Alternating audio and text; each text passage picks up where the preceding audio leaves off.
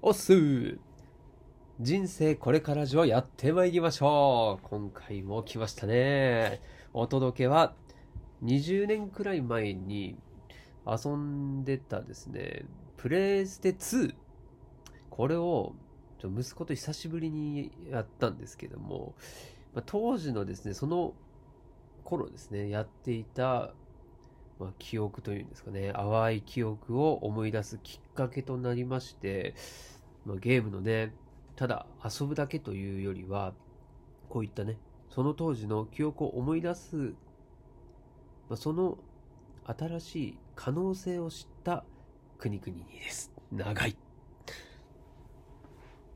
はい、この番組は40を過ぎた平凡なおっさんがローンを1000万円も残して脱サラしてもなんだかんだ生きていけるってことをお見せして、あなたをポジティブにする、そんな番組です。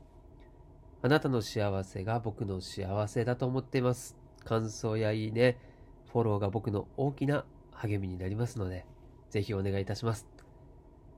5秒待ちますんで。はい。ありがとうございます。はい。で、今回の放送、収録もですね、前回、前々回に引き続きまして、不安についてのお話をしようと思います。で、今回はですね、その中でも不安を取り除く魔法の公式とはというテーマでお話をしたいと思います。はい。これですね、不安。まあ多分ね、いろんな方が抱えているものいろいろあると思います。で僕の場合だと、えー、今までも言いましたけれども、脱サラをして、えー、無職になったということですね。もうこれによってこの先が不安になっちゃうよということも、これも当然あります。はい。で、皆さんにも人によってね、それぞれ人生違いますから、多分あると思います。なんもないよっていう人は素晴らしい。はい。もうこの時点でこの放送を聞く必要は全くありません。はい。でね、まあ、少しでも不安があるよという人は、まあ、ぜひ何かしらのですね、参考になったり、考え方の勉強になったらいいなと思いますので、えー、ぜひお聞きください。はい。じゃあ、えー、具体的にですね、何のお話をしようかということなんですけれども、まあ、今回はですね、この不安を取り取り除く魔法ということで、最初にこれ言っちゃいますとですね、ただ簡単にこれ聞くと、えーとですね、はい。ステップ1、2、3とあるんですけれども、ステップ1。これが、え恐怖心を棚上げして、最悪の場合、どんな失敗が起こり得るのかということをありのまま検討してみること。いいですか？はい。最悪の場合、どんな失敗が起こるのかっていうことを、まずは考えましょうっていうことですね。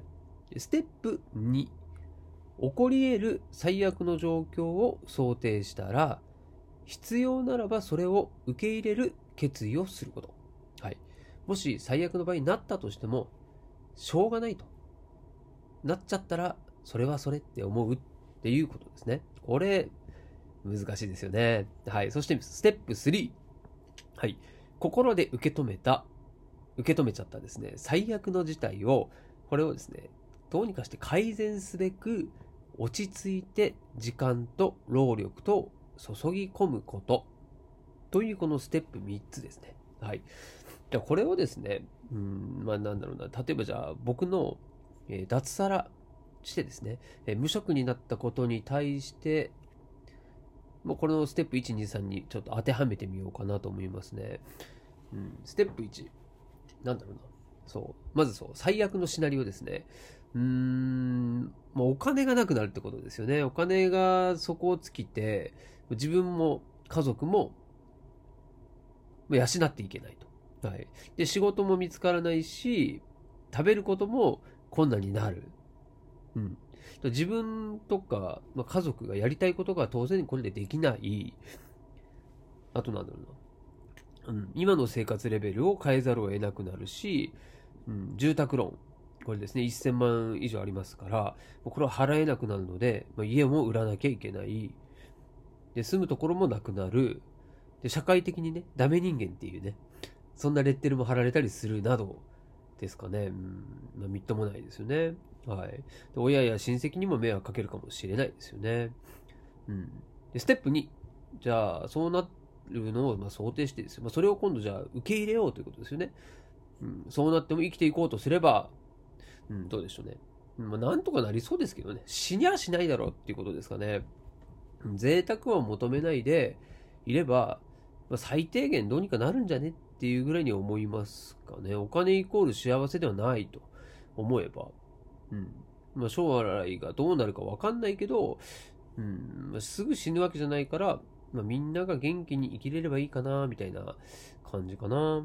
うん。で、ステップ3。じゃあ、それを改善すべき方法をじっくり考えよう、検討しようってことですね。うん。だ無職が、うん、そうだな、無職で収入がなくなったけれども、住宅ローンを払いながら、もしくはもう家売ってたら、そもそも、それでね、そのお金の、その住宅ローンに対しては、もしかしたら解決してるかもしれないけれども、まあ、家族が元気に生活するにはお金がいくら必要かっていうですね、本当足元のそのお金の使い道、金額、これをしっかりとまずは把握するっていうのが大事だし、で自分たちはどんな生活を望んでいるのか、でそれにはいくらかかるのか、うん、そして、まあ、それを叶えるための手段が何何があるのかっていうところを、うん、要は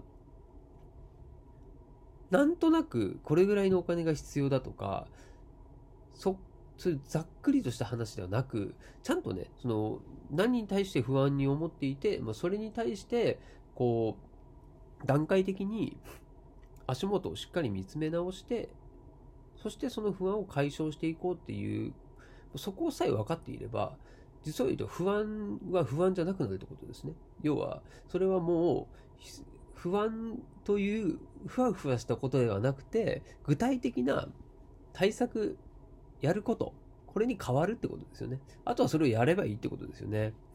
うん。ということで、まあこれ、あのー、なんでしょう。脱サラ以外にも自分の不安一つ一つにちょっと当てはめてみるっていうのはすごい面白いというか、うん、とてもいい方法だと思います。はい。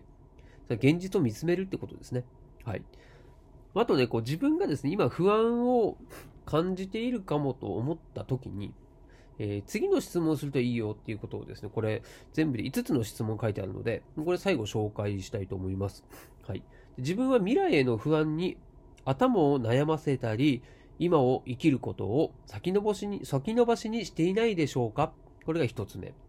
2つ目が、もう過ぎ去ってしまった出来事にくよくよし、今という現実を曇らせてしまってはいないですか ?3 つ目。今日を生きるという決意とともに目を覚まし、一日を精一杯生きようとしているでしょうか？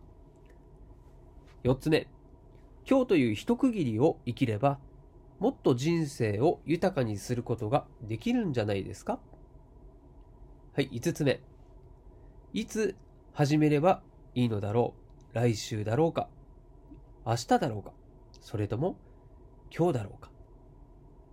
はいこのですね、質問を5つ、えー、書き、書きましてですね、もう一回自分の頭の中整理してみてくださいということですね。はい。